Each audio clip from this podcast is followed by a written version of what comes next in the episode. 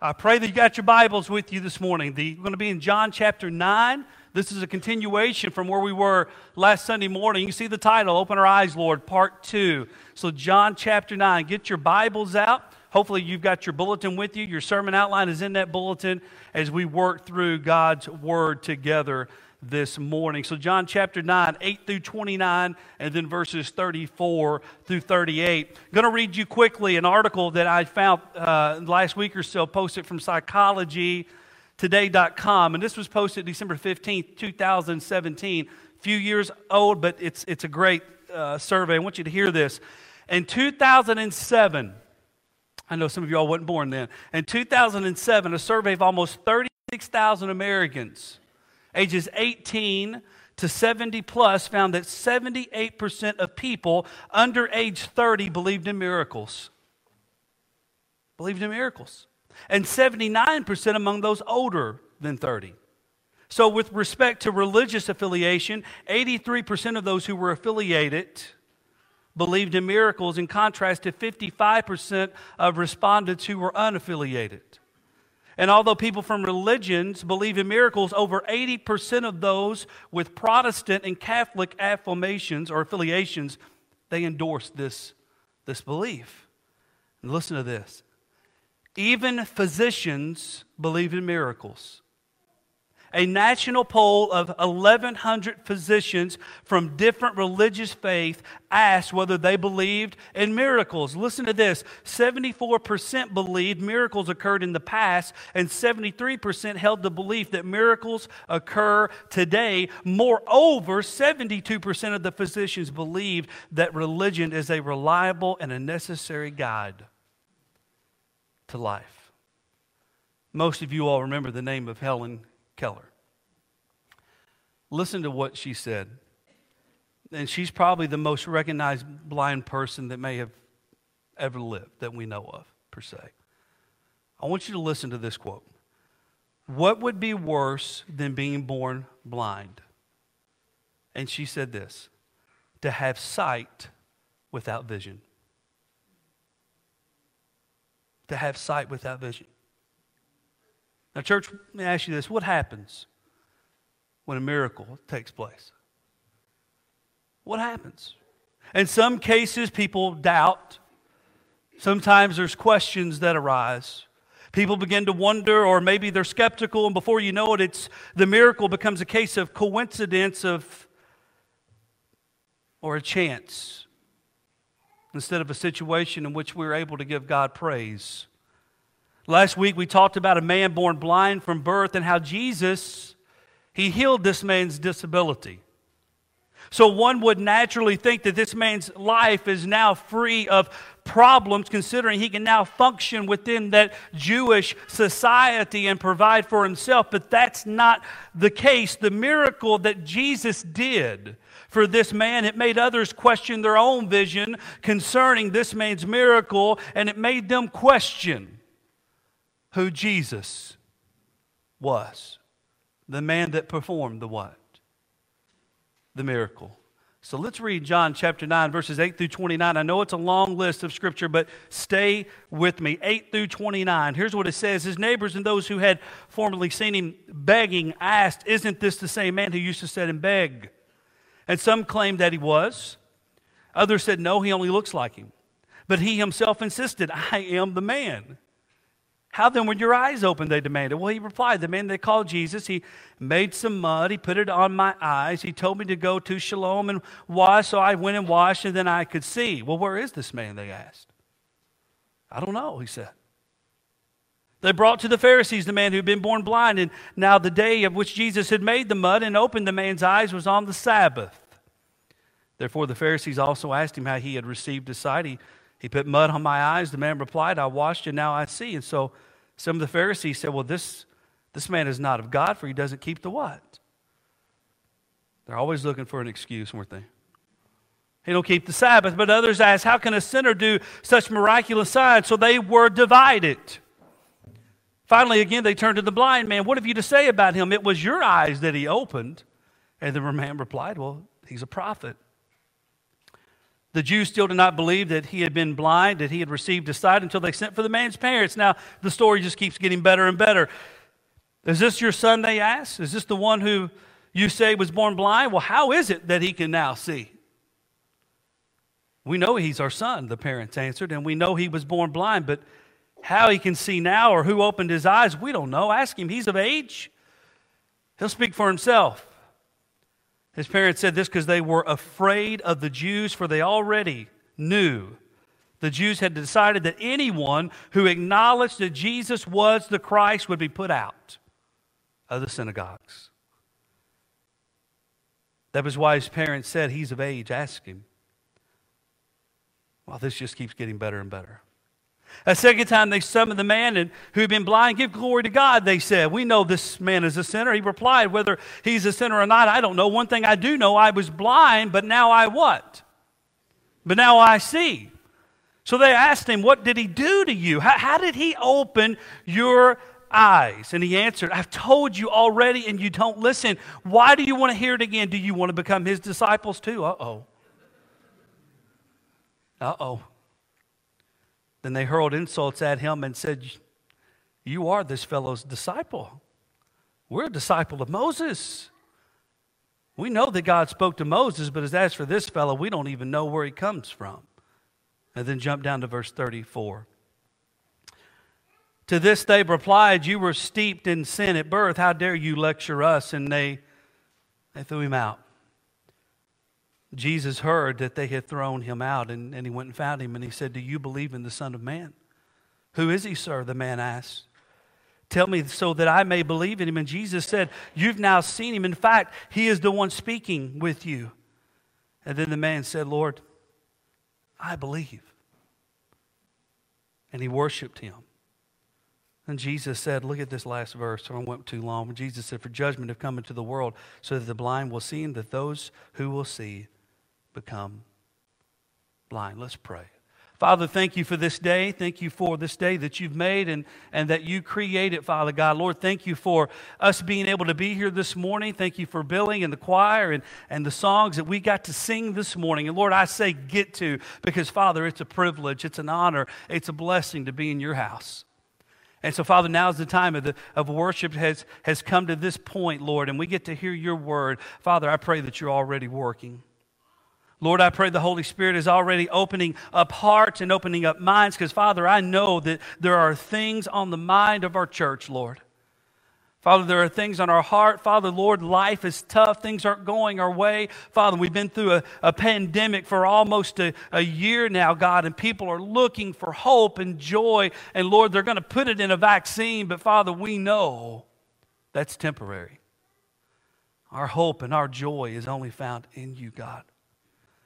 So, Lord, I pray this morning, well, whoever this sermon is for, Lord, you're already working. You know, Father, who it is that needs this today. Open our hearts, open our eyes, Lord, to what you would have do in our lives. For it's in the name of Jesus we pray, and all of God's people said, Amen. Now, when a miracle happens, no doubt it gets the attention of people, right? We know this. We know this well. And in this man's situation, he went to the pool of Siloam. He washed, and his sight was restored. Why? Was it the water of Siloam? What happened to this man? But now that his sight had been restored, there were, there were more questions than answers. In verses 8 through 13, we're introduced to two sets of people. The first set of people mentioned here are the man's neighbors. Now, these are the ones that we come in contact with on a daily basis. They're the ones that see if there's something maybe different that's going on in our lives, if we've lost weight, if we've shaved our head, if we picked up a new hobby, if we've got a new car, we got a new dog, we got a new cat. So, as the man came back and he received his sight, they noticed he was not sitting around being the blind what? The blind beggar. No, this man was up. This man was moving. This man was walking. This man was fully functioning. Now he could what? He could see. And then there's the second group of folks. They're, they're called the others who had formerly seen him begging. I believe this is the group that had maybe had been charitable toward this man, or maybe this is a mixed group of folks that just saw him, but they, they really never got to know him. You with me? These are the people we come in contact with. Maybe we give them the glance, maybe we see them daily, but we don't really ever stop. Take our time to get to know somebody. And so we see these two different groups of people, but these two groups of folks are combined in issue, issuing a question instead of a praise. They said, Isn't this the same man who used to sit in and beg? And look at the answers. Some claimed that he was, and others said, Oh, no, no, no, no. He only what? Yeah, there's only a resemblance. This is not him. He only looks like him. And because of their uncertainties of who this man was, this big debate broke out. And finally, at the end of verse 9, the formerly blind man from birth, he says, Look, he said, I am the man. He pulls a Ric Flair. Woo, I can see it now. I am the man, right? With all this division and all this controversy, he finally speaks up. He says four words I am the man. So here comes the million dollar question that's on everyone's mind. That's seen in verse 10. Ready? If you are who you say you are, how then were your eyes opened? Jesus knew once this man returned from the pool of Siloam that he would have his physical sight restored. Jesus knew this. Jesus also knew this is going to cause quite a stir among the people. But I want you to notice one thing with the people and with the neighbors, not one of them celebrated. You imagine you've been blind all of your life, you come back, they see you, they got questions, but nobody celebrated with this man. Not one person rejoiced, no one gave thanks to God. They just all wanted to question the miracle. They just want to question who did it, how did his eyes get open?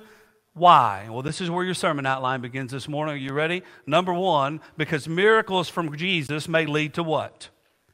Skepticism. Miracles from Christ may lead to skepticism. Now, listen, Jesus wasn't looking for a pat on the back. Jesus wasn't looking for an attaboy. No, Jesus was looking for followers.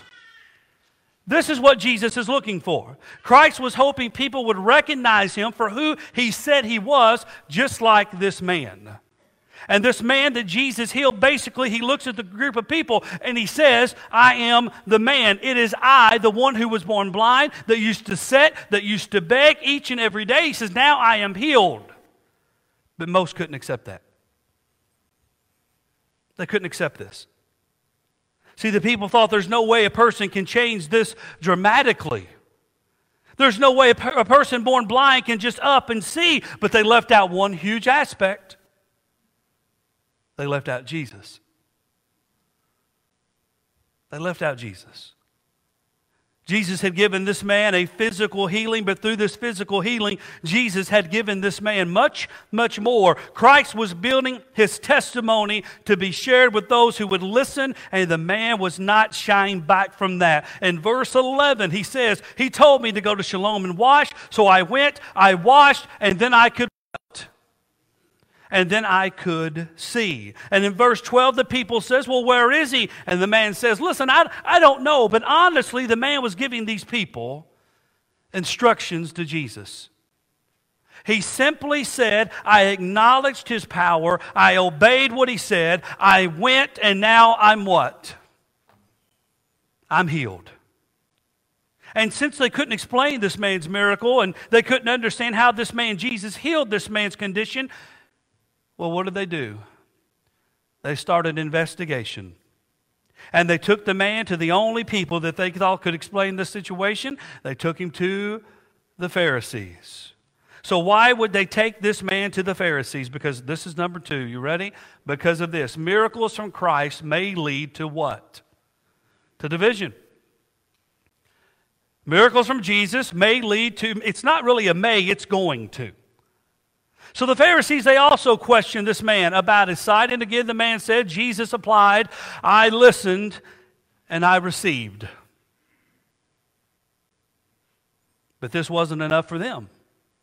So what did they do? They tried to apply their religion And since the Pharisees couldn't explain Jesus or recognize Jesus for who he was, they tried to disapprove of Jesus. They tried to disapprove of his authenticity, per se.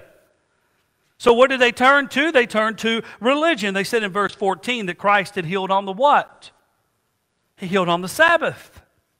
That he did not keep the Sabbath, but others said, well, how can a man who is a sinner perform such things? So now not only are the people divided, but the religious leaders are divided as well. Some said he wasn't from God because he healed on the Sabbath. Other Pharisees said, Well, how can a sinner do such miraculous signs? And listen to me, church. This isn't the first time they've been divided about Jesus. If you go back to John 7 43, you'll see it. If you look at John 10 19, you're going to see it as well. But in short, church, and listen to this and catch this the Sabbath had been given by God to his people for a day of what? for a day of rest and a day of worship. But they saw Christ's actions as denial. But the work of Christ on the Sabbath, who did it bring glory to? It didn't bring glory to people, it brought glory to who? It brought glory to God. Matthew 12, 8, for the Son of Man is the Lord of the Sabbath. They had added so much to the original law that God had given Moses that the law had become their God. That's who had become their God. And instead of pointing people to Jesus, every way possible, they were turning people away from Jesus. But can you imagine what would have happened if the Pharisees had used this situation to praise Jesus instead of the denial? When miracles happen today, there's no doubt that division is going to occur. We probably have seen this. Doctors or surgeons may try to say it's unexplainable. Or others may just say, well, Brother Donnie, it was just coincidental.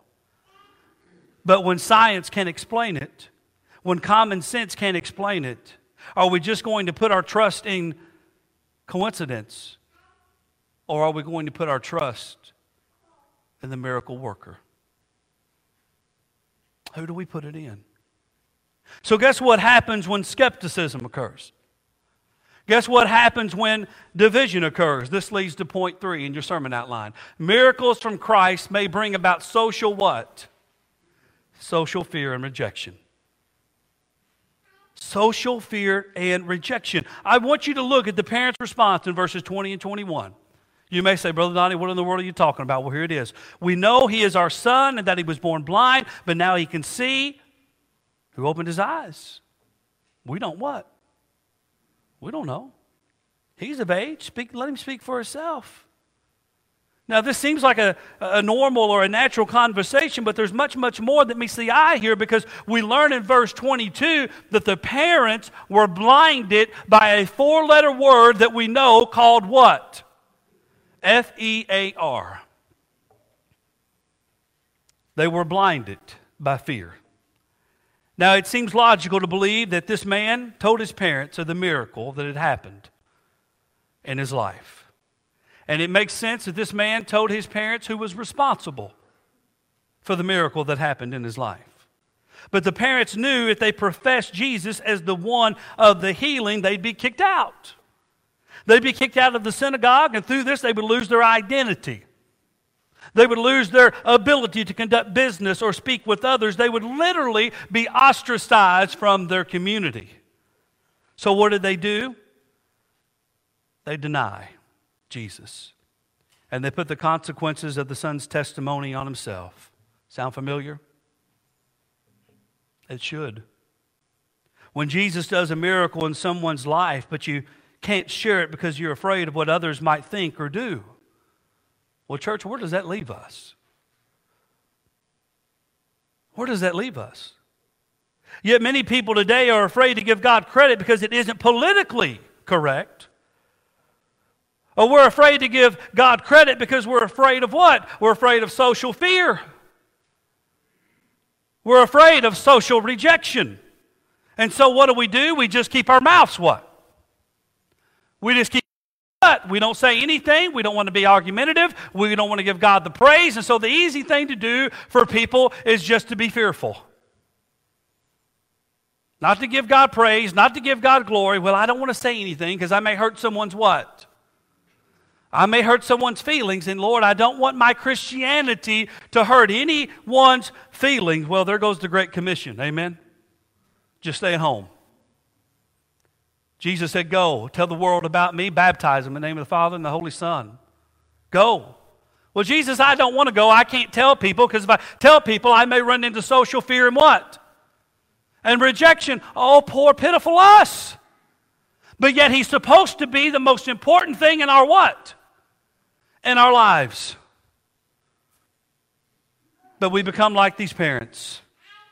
I want you to listen to what King David said in Psalm 70, 15 through 24. He said, My mouth will tell of your righteousness, of your salvation all day long, though I know it's not its measure. I will come and proclaim your mighty acts, O sovereign Lord. I will proclaim your righteousness and yours alone. Since my youth, O God, you've taught me. And to this day I declare your marvelous deeds. Even when I'm old and gray, do not forsake me, O God, till I declare your power to the next generation, your might to all who are to come. Wow. And then when skepticism, when division and fear combined, guess what happens? This is your next one on your sermon outline. Miracles from Christ can lead to spiritual what? Denial. This is what happens. Look at what the Pharisees said in verses 24 and 28. Second time, they summoned the man who'd been born blind. Give glory to God, they said. We know this man's a sinner. And then look verse 28. They hurled insults at him and said, You are this fellow's disciple. We are disciples of Moses. You know, isn't it ironic? Some people claim to have religion, but many have no relationship. Many have no relationship with Jesus. But we got religion. And what we need to understand is this is that a relationship with Jesus goes beyond religion. Amen. It goes beyond religion. Even this man born blind saw past the religious aspects of this great miracle and considered himself a disciple, although he didn't even know Jesus Christ yet. He didn't even know him yet as Lord and Savior. And the Pharisees looked at Jesus as the sinner because he had healed this man on the Sabbath. In their mind, they were more concerned about God's revealed will through Moses, including the, including the Pentateuch and the oral tradition, instead of putting their trust in the one who had always been and the one who had created Moses to begin with. The man born blind was now the teacher of the truth. And even the Pharisees could not believe. Yet he would be insulted, he would be looked down upon, he would be cast aside because he spoke the validity of the healing and who the healing had come from. So, the question what kept the neighbors? What kept the others and even the Pharisees from accepting Jesus as their Lord and as their Savior? Religion, rules, fear. And these are the same reasons keeping people from knowing Jesus what? Today. But here's the great news, church. And this is where this sermon outline takes a great movement. Are you ready? Number five, you don't need a miracle from Christ to have a relationship with Him. Amen? You don't need a miracle from Jesus to have a relationship with Jesus in verses 34 through 38, the man that Jesus had healed, he'd been kicked out. I mean, think about how this man had felt now. Been born blind all of his life, been healed. People should be celebrating, but he has insults hurled at him. His parents forsake him. The religionists of the day forsake him, and they kick him out of the synagogue because of his confession of Jesus Christ as the person who had healed him. But watch what happens. Jesus went after this man like a good shepherd does, and he asked him, Do you believe in the Son of Man?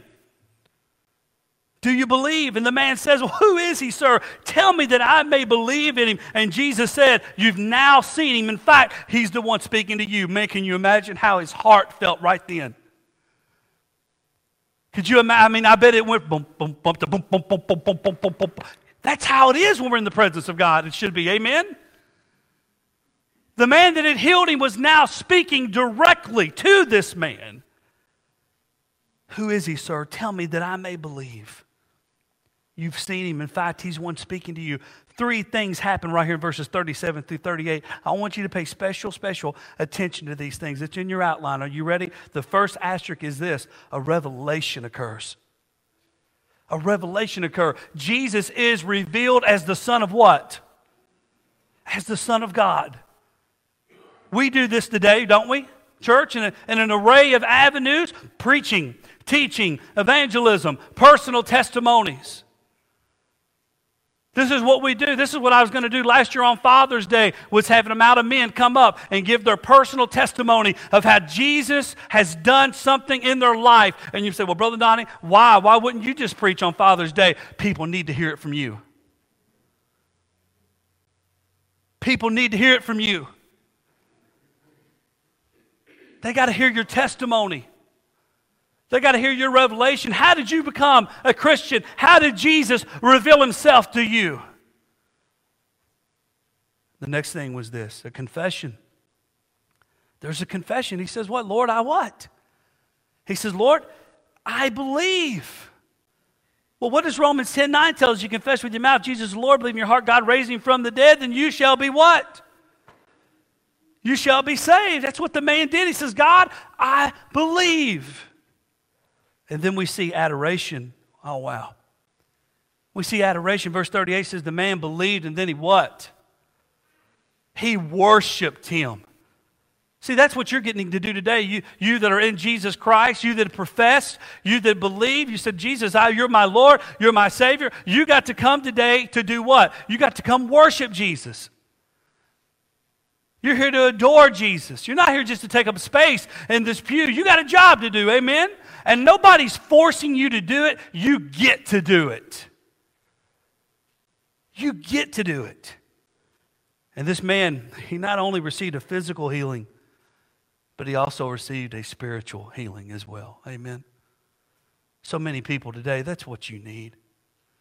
Church, listen to me. You can get into heaven with a crippled body, but you can't get into heaven with a crippled soul. People need spiritual healings today. I, I want you to listen to this story as we get ready to close. It, it touched me. Maybe it'll touch you guys this morning. One sad, uh, Saturday afternoon, a father and his six year old son, Mikey, were fishing near a bridge by the Kokomo Reservoir when a woman lost control of her car and slid off the bridge and hit Mikey at a rate of about 50 miles an hour. Sheriff Marr, the boy's grandfather, had seen the results of accidents like this and feared the worst. And when he got to St. Joseph Hospital, he rushed through the emergency room to find Mikey conscious and in fairly good spirits considering what had happened to the young boy.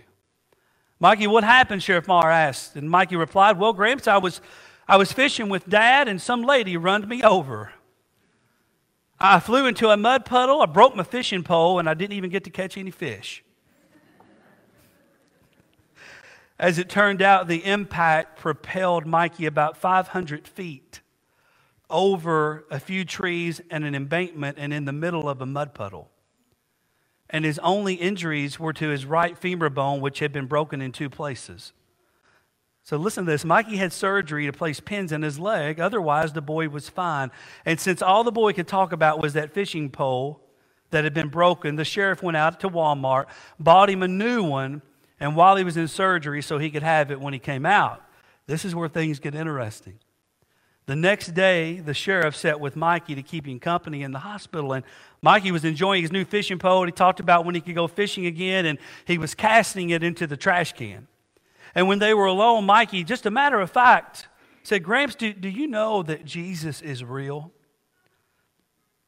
Well, the, the sheriff replied, a little startled, Yes, Jesus is real who all believe in him and, and love him with, with their hearts. No, my, said Mikey, I mean, Jesus is really real. Well, what do you mean?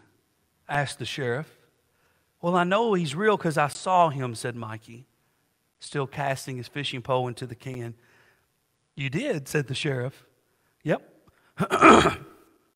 said Mikey, when that, when that lady runned me over and broke my fishing pole, Jesus caught me in his arms and he laid me down in the mud puddle. That's pretty cool. You know, there's several lessons to learn from this story. Number one, I'm going to share with you my convictions. I'm still a firm believer in miracles. I've seen them with my own eyes. And I know God is still doing them today. Secondly, it's okay to be skeptical. It's okay to ask questions, but don't close your, don't close your heart off to God's abilities. Amen? Don't close your heart off. And then lastly, Christ doesn't have to produce any other miracles in my life for me to believe in Him, for Him to be my Savior. I, I feel like the life He's given me is a miracle to begin with. So many people today, they're seeking Jesus for what, they, what He can do for them. It's like He's a genie in a what? It's like he's a genie in a bottle. It's like if Jesus would just perform this miracle, if Jesus would just do this, if Jesus would, would just do this, then, Brother Donnie, I, I would put my faith in Jesus Christ. He doesn't have to do anything else for you. He gave you all he could give you. He gave you his life on a cross, embarrassed, nailed, struck down He's giving you everything He can give you. What else does He have to do for you? Tell me. What else does He have to do for you to get your eyes and your heart open in your life? He doesn't have to do anything else for me. And you may say, well, Brother Donnie, you never know. You may get news next week that you've got cancer or your wife's got cancer or a child has, has died or something. You may get horrible news. Listen, I, I realize that. And there may come a day that I pray to Jesus, Lord, please heal. Father, please do this. Father, please do that. But it's like Leroy told me Tuesday. He said, Brother Donnie, he said, I'm a winner either way I go. Now, listen, you can sit here in this auditorium and you can look to Jesus, Father, if you just do this, and if you just do this, and if you just do this, or you can get off your rump and you can say, Father, what can I do for you, Lord? Because you can be a miracle to someone else. You can share Jesus with someone else. Do we genuinely want our eyes to be opened? That's my question. What's it going to take? What else does he have to do in your life? Because I got news for you. Once he does one thing, you're just going to be looking for him to do what? To do something else, and it's never going to be enough. It's never going to be enough. And all Jesus says is, Come to me, and I'll save you. I'll forgive you. I'll cast your burdens aside, and I'm going to give you a new life, and I'm going to give you a life that's abundant, and I'm going to give you a life that is free, and I'm going to give you something that money can't give you. I'm going to give you something the world can't give you. I'm going to give something your mom and your dad can't give you. I'm going to give you a love that never fails. I'm never going to leave. And when you leave this earth and you depart, and for some of us, that time's coming closer and closer. But you know what? This is not our eternity right here. We may come back to this earth, but our eternity lies in the hands of the Creator, amen, and of the Father. Church, this morning, as Brother Billy comes, and we have this invitation, and our, this is your time. Maybe there's a miracle that you need to come and pray about in your life. Maybe it's your family's life. Maybe it's your marriage. Maybe it's finances. Maybe it's social. Maybe you're scared to tell people that you're a Christian. Maybe you're just feared in general because of the virus that we've been enduring. Maybe you just need to come and lay some things down at the feet of God and say, Father, take these from me. I don't know. Or yet, maybe there's some in here that you've never given your life to Jesus. Maybe you've never come and professed, Yes, Jesus, I, I believe you're the Son of God. I want to put my, my faith in you. I believe. I, I confess. It's not hard. I don't know where you're at, but I know this. For the church, we need our eyes opened. And we need to realize that God didn't just save us to sit in the pew. But He saved us for much, much more. Amen. So this morning, this is your opportunity. This is your challenge. As you stand, will you come this morning?